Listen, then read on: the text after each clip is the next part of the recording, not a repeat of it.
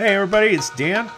Welcome or welcome back to the Bridge Church podcast. Please, at the end of this episode, take a moment to subscribe to our YouTube channel and head over to bridgechurchutah.com and have access to all of the church information. And it's the easiest way to share content with a friend and keep up with everything going on around here at Bridge Church. Most importantly, I hope the following presentation inspires you to take your next step in your faith journey. Enjoy. So, what we're going to look at tonight is the parallel between Jewish wedding tradition and Jesus and the church. Okay? And uh, so, I'm going to start with a question, of course. If you're taking notes tonight, um, there's going to be about a trillion and a half scriptures. So I'm going to read fast. It's funny, somebody made a comment on Chase's thing last week. They're like, he talks fast. And I'm like, okay, so I'm not going to try to talk fast. I can barely talk slow. So bear with me. Um, take some good notes because this, is, this isn't like life changing, but it's super interesting how God arranged this whole thing, right? And uh, if you wanted to turn to a scripture, you could turn to Matthew 25. Um, we're going to look at that in more detail than everything else. But here's a question for you tonight Why is marriage so important to God?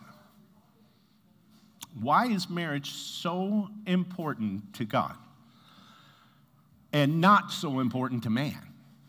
Because people split out of marriages like at the drop of a hat. There is no more commitment in the world, it seems like. People just bail right? And I get infidelity and all that stuff, but marriages can recover from that, that those types of things. So, marriage is God created, right? It wasn't created by a, a marriage guy or, or somebody trying to make some money. It was created by God. We see it in Genesis, um, about chapter 2 or so. Um, but if you look at marriage as a whole, you can see why God designed an other centered union. Think about that. Marriage Counseling 101. If I'm counseling anybody, I'm like, uh, especially young people, I'll say, Are you ready to put her needs before yours? That is rule number one in marriage. And rule number two, well, actually, that's rule number two. Rule number one is put Jesus in the middle. If Jesus is in the middle and you're both putting each other's needs before each other, you will succeed in marriage 100% of the time. Amen? So you can see why God designed this, right? It's a me centered world, and God designed it for other centered relationship, right? Can't be about you in this relationship, right? And, and that's a challenge when things pile up, like financial issues, right? And it's easy to be married when there's no children involved. Ask Joel about this right? It's fun to be married when there's no kids. You put kids in the equation, all of a sudden things are like, what just happened? Because it's like, holy cow. And we'll see a lot of times, if you look at marriage statistics, marriages struggle when children come into the mix. And in our case, we're on the other end of that where it's just us now. And I got to tell you, this is the best thing ever. Get out, don't come back. Send the grandkids over, like the other day, yesterday, Monday, we had a blast, and then they went home, and we cleaned up the mess, and life went on. Back to normal. Nice and quiet at my house, right? So we can see it gets tough, but how many of you know if God is at the center, you can't quit a marriage, right? And a marriage is a covenant that is cut between two people. And if you know the way God does covenants, if you break the covenant, somebody's life is required, right? You, are just going to have to kill somebody. That's it. And that somebody is your spouse, right? So, a couple of things. God created marriage as a loyal partnership between one man and one woman, okay? God created this, a loyal partnership. We have to be loyal to each other. You can't quit. It's not about that, right? Marriage, this is important when the kids come. Marriage is the firmest foundation to build a family on. Okay? Because one man, one woman with Jesus in the middle, not about me putting my, her needs before my needs, that's a great foundation to build on. And Here's the, the third one marriage mirrors God's covenant relationship with his people. That's the big one. God's, I'll, I'll repeat that. Marriage mirrors God's covenant relationship with his people. So let's look at the Old Testament. God often refers to his relationship with his chosen people in terms of marriage, where God is the husband, the people are the bride, right? So let's look at this Isaiah 54 5. For your maker is your husband. Capital M, referring to God, and maker is your husband. The Lord of hosts is his name, and your redeemer is the Holy One of Israel. No doubt he's talking about God the Father, right? He is called God of the whole earth. In Jeremiah 31, same chapter everybody gets so excited about, right? And remember, Jeremiah, the prophet, is writing to people in bondage, okay? Not according to the covenant that I made with my fathers in the day that I took them by the hand to lead them out of the land of Egypt, my covenant which they broke, though I was a husband to them, says the Lord. So notice who broke the covenant, right? But God's referring to them, himself, as their husband. Hosea 2.16 says this. Remember, Hosea, it just cracks me up. Gomer, hi, this is my wife, Gomer. Everybody be like, what? Gomer was a working girl, so we all know that. Huh? Gomer Pyle, right? This is an old enough group to know who that was. So Hosea says this, and it shall be in that day, says the Lord, that you shall call me capital M, my husband, and no longer call me my master. Some of your, some of your Bibles, if you have a maybe a standard translation, that my master is Baal. That's what Baal means. The Baal prophets prayed to, they called the Baal God, my master. So let's see what Jesus continues the metaphor in the New Testament. We all know this. I'm just reminding you, okay? Matthew 9 15 says this. And Jesus said to them, Can the friends of the bridegroom mourn as long as the bridegroom is with them? Jesus is referring to himself as the bridegroom, right? And remember, there's no church yet. So these guys are probably like, What are you talking about? Now, if they listened to the prophets, they would know that God the Father was their husband, okay? But the days will come when the bridegroom will be taken from them, clearly referring to himself, and they will fast. That's Matthew 9 15. Okay? Now, this verse in Matthew 25, I want to read, I'm going to read out of my Bible here, because this is the parable of the ten virgins. No clearer explanation of Jesus and the church as the bride than this. Okay? The parable, it's Matthew 25. We're going to start in verse 1, and it says this Jesus is speaking in red. He says, Then the kingdom of heaven shall be likened to ten virgins who took their lamps and went out to meet the bridegroom. And this should wake you up a little bit, okay? Because I think the church can get sleepy, all right? Now, five of them were wise and five were foolish. Those who were foolish took their lamps and took no oil with them.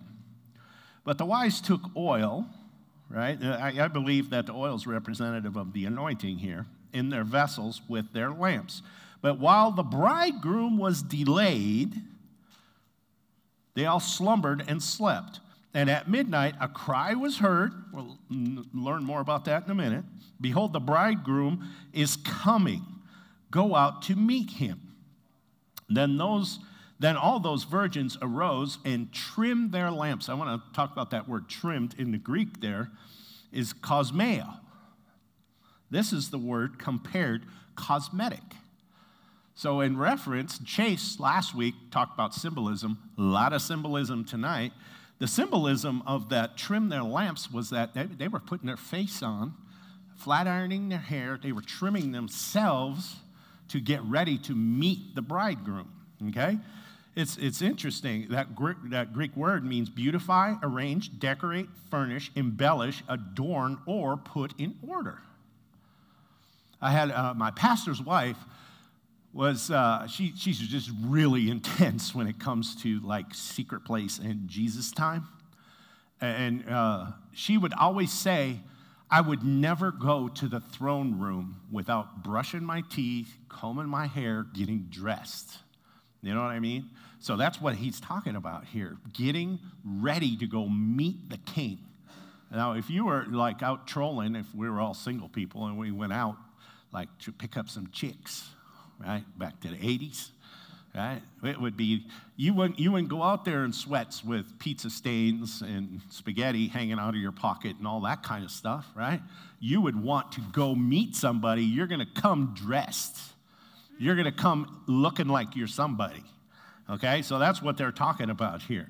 The foolish said to the wise, Give us some of your oil, for our lamps are going out. But the wise answered, saying, No lest there should not be enough for us and you, but rather, uh, but go rather to those who sell and buy for yourselves. Okay? Verse 10 And while they went to buy, the bridegroom came, right? Maybe the church is going to be preoccupied with something stupid when the bridegroom comes. What did Chase say at the end of his series on the end times? Watch and pray. Don't get occupied doing something dumb, right? While they went out to buy, the bridegroom, bridegroom came, and those who were ready, hallelujah, say ready, went in with him to the wedding, and the door was shut. Afterward, the other virgins came also, saying, Lord, Lord, open to us. Huh? That ought to wake you up a little bit. But he answered and said, Surely I say to you, I do not know you. Just like Chase said at the end of his series, watch therefore, for you know neither the day or the hour in which the Son of Man is coming. That watch is a challenge the Lord gives us to be constantly and eagerly watching for him. All these prophets and all the prophecy and all the things that have to happen and all that stuff's great but we have to be watching, watching for our bride to come, our bridegroom to come, right? Uh, the duty is twofold. Prepare yourselves for his coming. That's what I just said. Get ready, right? You're not going to go to a meeting with somebody important looking all raggedy, right? The world, we, it, we'll get more about this in a second. And then the second thing we're supposed to do is, well, first thing, be ready. Second thing, do business till I come, which tells me keep worshiping, keep praying, keep believing God, keep working to the goal. Amen? It's important that Jesus told that story clearly. The church is the bride, he is the bridegroom, and he is coming to get him. Now, the Apostle Paul refers to Christ as the husband and to the believing church in 2 Corinthians 11 2. For I am jealous for you with godly jealousy, for I have betrothed you, we'll use that word again in a minute, to one husband, one husband, that I may present you as a chaste virgin to Christ. Powerful, right there. That Jesus, a lot of these scriptures we're going to look at tonight are, are just ridiculous when you think about it and just meditate on it for, for a couple of minutes and understand that what Jesus did when he was here was in all preparation to come and get his bride. And here's the brides over here flopping around like a fish out of water, worried about them, worried about what, they, what they're doing, and am I doing this, and uh, am I doing the right thing? When he's like, I've already done that for you. You know, I, am not a firm, I, I, I am a firm believer in repenting for sin all day, for sure. But you have to understand that sin has been paid for. And I think the church focuses too much on what's happening and not enough on what's coming. Amen? Are you with me? Now, Ephesians chapter 5, we've all heard this verse at a marriage seminar. And, Apostle Paul's writing to the church in Ephesus, and he says, Husbands, love your wives, wives as Christ also loved the church, and he gave himself for her. Think about that for a second. He gave himself for his bride. I think there's probably not a husband in here who won't give themselves for their bride, right? That he might. Now, this is important. This is so important, and it gets glazed over because everybody wants to focus on the husband and the bride thing. which is great, but listen. This is so important. He says that he might present her to himself. He's going to present the bride. Here she is. And it's a glorious church, not a struggling church, not a waffling church, not a broke church, not a, not a don't know what to do church and, you know, uh, uh, having all these issues church. It's a, ch- a powerful, a glorious, that word in the Greek, glorious, whoo, that's a whole nother level. Yet we have to understand this is all about identity right here because this is where we struggle. We are, it's weird as a man to say this, but I'm somebody's bride. I am wearing a dress, though, okay? I'm a glorious bride. And, and catch this, listen to this. When you struggle with self esteem and you deal with depression and you deal with everything because everybody tells you you suck, that's the world's mantra to tell you you suck. Listen to what he says. He says that he might sanctify and cleanse her with the washing of the um, water by the word. Without not having, I missed that part. He said, uh, a glorious church, not having spot or wrinkle or any such thing. So when you wake up in the morning and your hair is blah, and your hips hurt and your back is tweaked and your legs hurt and you can't walk, you got to look in the mirror and you say, that thing right there is glorious and without spot and wrinkle. Or any such thing. That's, that's victory walking. I had a prayer uh, in, in the book, maybe we'll pray it at the end. It's called the overcoming prayer. And, and it's just like, you have to, uh, this is a mentality of being the bride that we are overcomers that we are without spot, that we are without wrinkle, or any such thing, which makes it a pretty big statement. And that she should be holy. Look at your neighbor and say, You are holy. And I'm not talking about your pants, because that's cool now to wear the holes, right?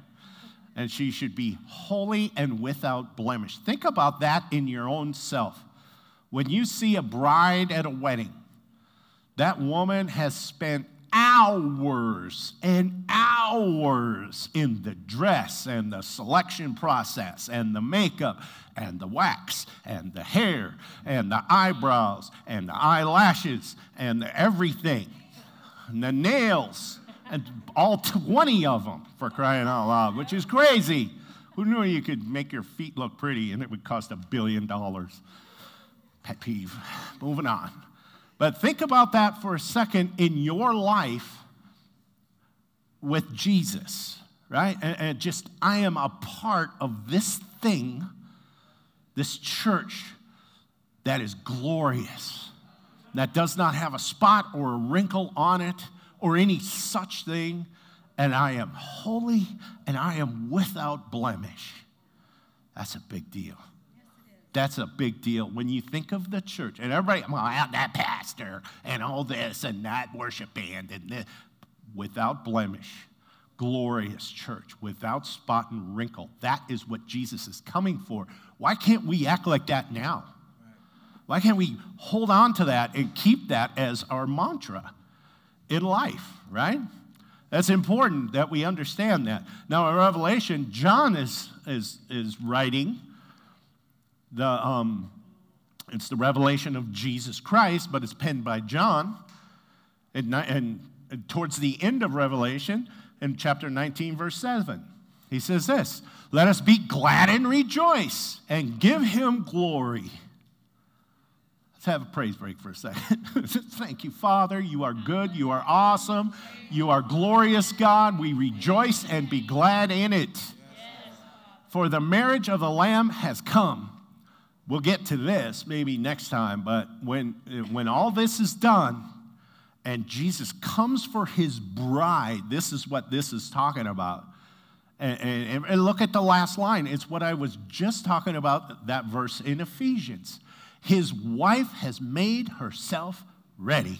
We are in this place every Sunday, every Wednesday, every Friday, every whatever, making ourselves ready. Just, just remember that. All that stuff, we're glorious, we're without spot and wrinkle, we are making ourselves ready. Revelation, I'm not even going to get as far as I thought I was. Revelation 21, verse 2 Then I, John, saw the holy city. Listen to this New Jerusalem coming down from heaven, from God, prepared as a bride adorned for her husband. It's coming.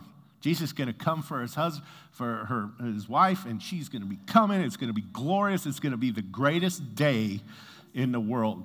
Uh, we'll come back to this verse in a second, but Revelation 21 9. Then one of the seven angels who had seen the seven, who had the seven bowls filled with the seven last, last plagues, came to me and talked to me, saying, I will come and show you the bride, the Lamb's wife. An angel said that. Look at my wife. She's some kind of hot. She's glorious, not a wrinkle, not a spot. She's beautiful. It's amazing. The imagery and symbolism of this whole thing of marriage is applied to Jesus and the body of believers known as the church. Now, who's a part of the church? Right? If you are born again, redeemed from the curse, purchased back, you're a part of that group. Now, that could always open up the can of worms of, okay, who's really saved and who's not? Because Jesus said in the parable of the ten virgins, five of them were like, yeah, I didn't know you. My belief is confess with your mouth, believe in your heart, life change takes place, you're in the family, your name goes in the Lamb's book of life and does not come out. Okay? The church is comprised of those who have trusted Jesus as their personal Lord and Savior and received eternal life. That's who the bride is.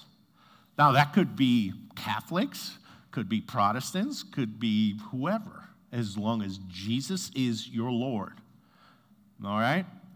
It's important that these are the redeemed, without spot and wrinkle, glorious church. That's us right?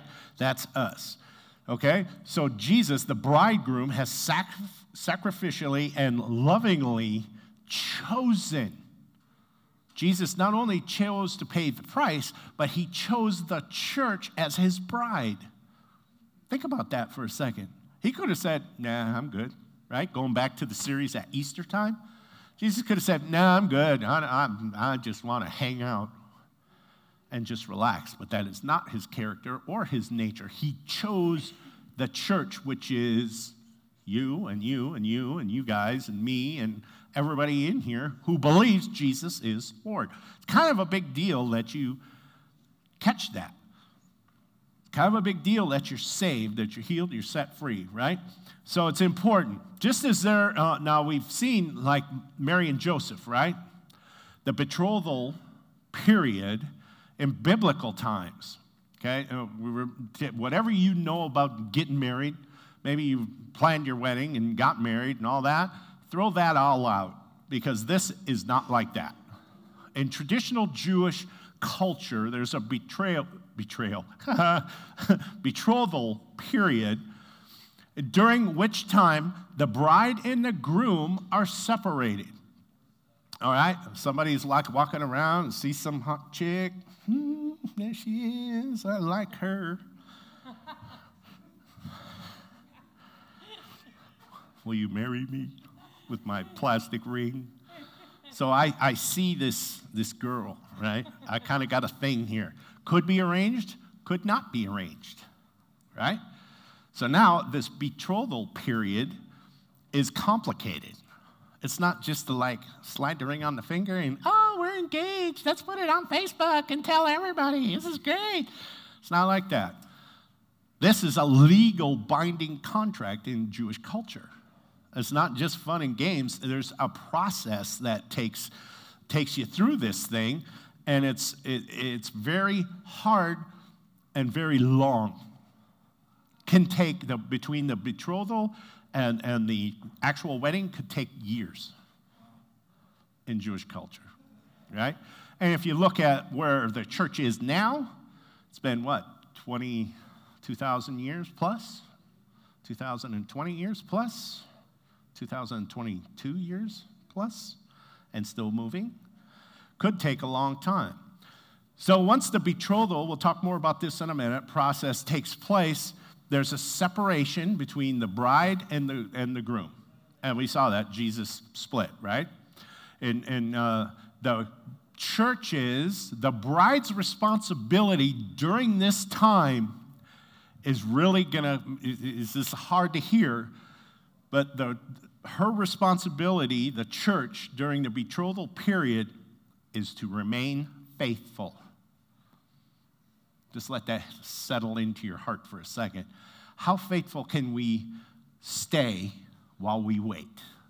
Because Chase, again, during his message about Jesus' instructions at the end of time was to watch and pray. Okay, our job is to remain busy and watch and pray, according to what Jesus said. Now, at uh, uh, Ephesians chapter 5, verse 24 says, Therefore, just as the church is subject to Christ, so let wives be uh, to their own husbands in everything. Meaning, be faithful to your husband in everything. If you have a faithful mindset, you're not going to waffle, right? I'm going to remain faithful to Jesus. And, you know, martyrs around the world losing their heads, losing their families, losing their children, people dying, and they're staying faithful. So, us in the West, sometimes we got to work to stay faithful. It's tough. But then, when the rapture happens, whatever your theology is on when that happens, pre, post, mid, whatever, at the rapture, the church will be united with the bridegroom and it's official. The wedding ceremony takes place. It hasn't even happened yet. We're just in the betrothal process. So we're not even married yet. Jesus is coming for his bride, and in Jewish culture, that's a whole other process. Uh, loud and yelling and shouting and drums beating and all this crazy stuff takes place. Okay, we'll talk more about that in a minute. Then, once the wedding ceremony takes place, the eternal union of Christ and his bride will be actualized. That's when the New Jerusalem comes and there's white stones and you got secret names and all this cool stuff happens. It's going to be amazing.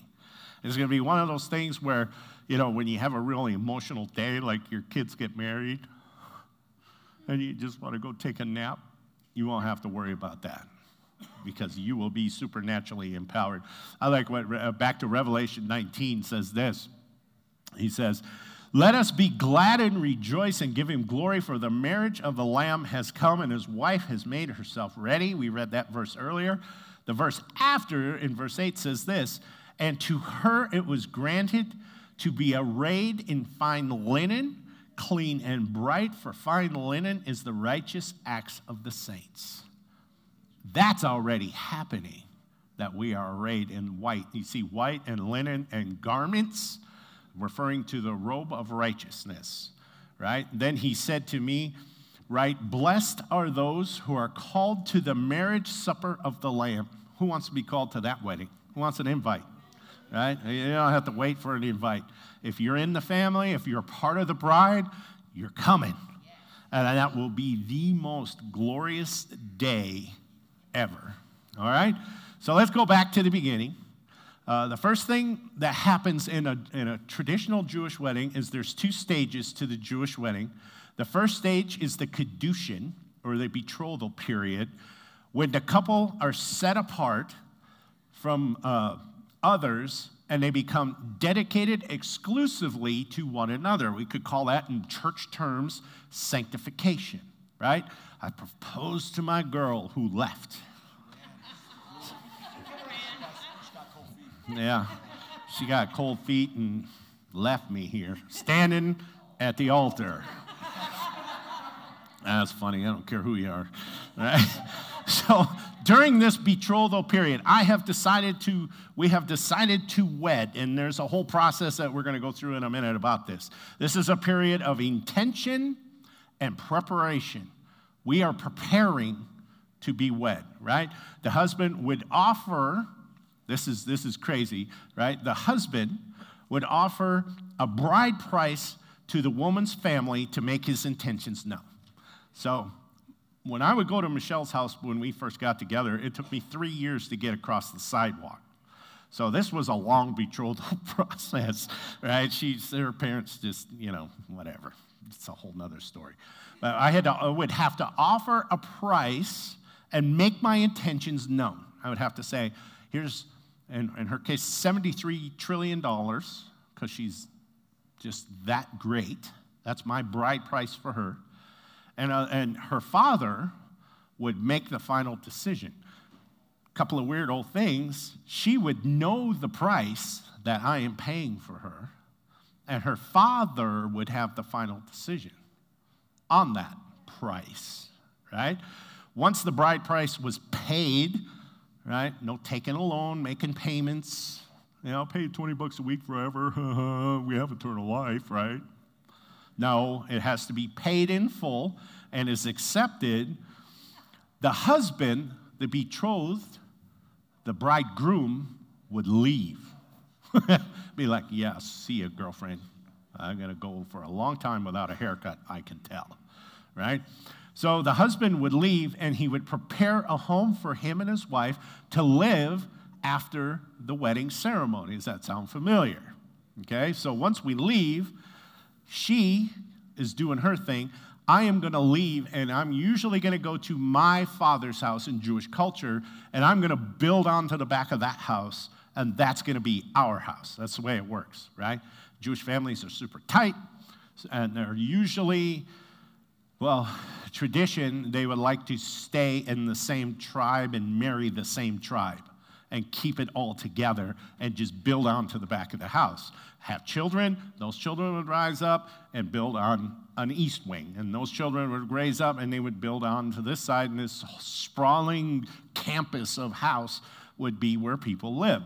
While all that's going on, the woman would be, be collecting her dowry or a gift to bring into the marriage. Think about this for a second. We're talking, God bless you where, you know, she would be bring, preparing a gift to bring into the marriage, and her um, uh, getting, getting set for the date that's coming as it would approach, there would be a, um, a thing called a tish that would take place. Think about this for a second. This will freak you out right here. It, it's a, a bridal reception. During the tish, the bride would go into the mikvah, which is basically a jacuzzi, and she would be ceremonially bathing to be cleansed, and then she would receive some henna ink designs on her body for protection and for beauty. Now, henna is a plant that they would mash up and mix up, and it's kind of orange and it's like brown, and they would make designs on her. I would think, you know, round eyes, a little across the top, all this fancy pants stuff that girls do to make themselves look beautiful and getting ready. So now 1 Corinthians 6:11 Paul's telling the church there he says that Jesus blood on the cross washes believers just like the mikvah cleanses the Jewish bride. It kind of sounds like baptism. Just just saying, right? Just thinking. So uh, uh, she is the gift, like the church is the gift in the wedding. The baptism that we do washes you, and the Holy Spirit is the gift that's given to us in the ceremony of being born again, right? Can you see born again in here anywhere?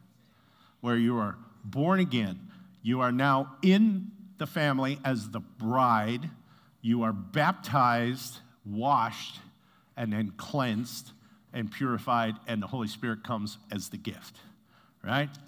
Now listen to uh, uh, Ephesians chapter 1, and we're gonna, we'll stop right here.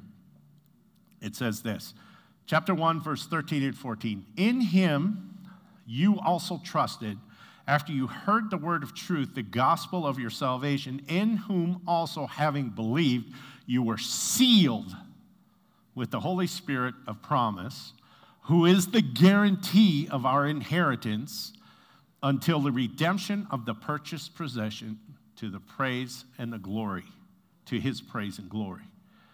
You can see Jesus in this whole thing how we are born again, as believers. We're now a part of the bride family. We're baptized in the name of Jesus, and we're sealed with the Holy Spirit. Now we are ready to be wed to Jesus. I'm going to talk about that next time. How about that? Let's all stand together. Hey, once again, thanks for listening. If you live in the Sandy, South Jordan, West Jordan, or Herriman area, we would love for you to engage with us at one of our weekend gatherings. For directions, service times, and information about our fabulous children's and student environments, head over to bridgechurchutah.com or email info at bridgechurchutah.com, or you can simply text 801 391 6969. We're looking forward to seeing you soon.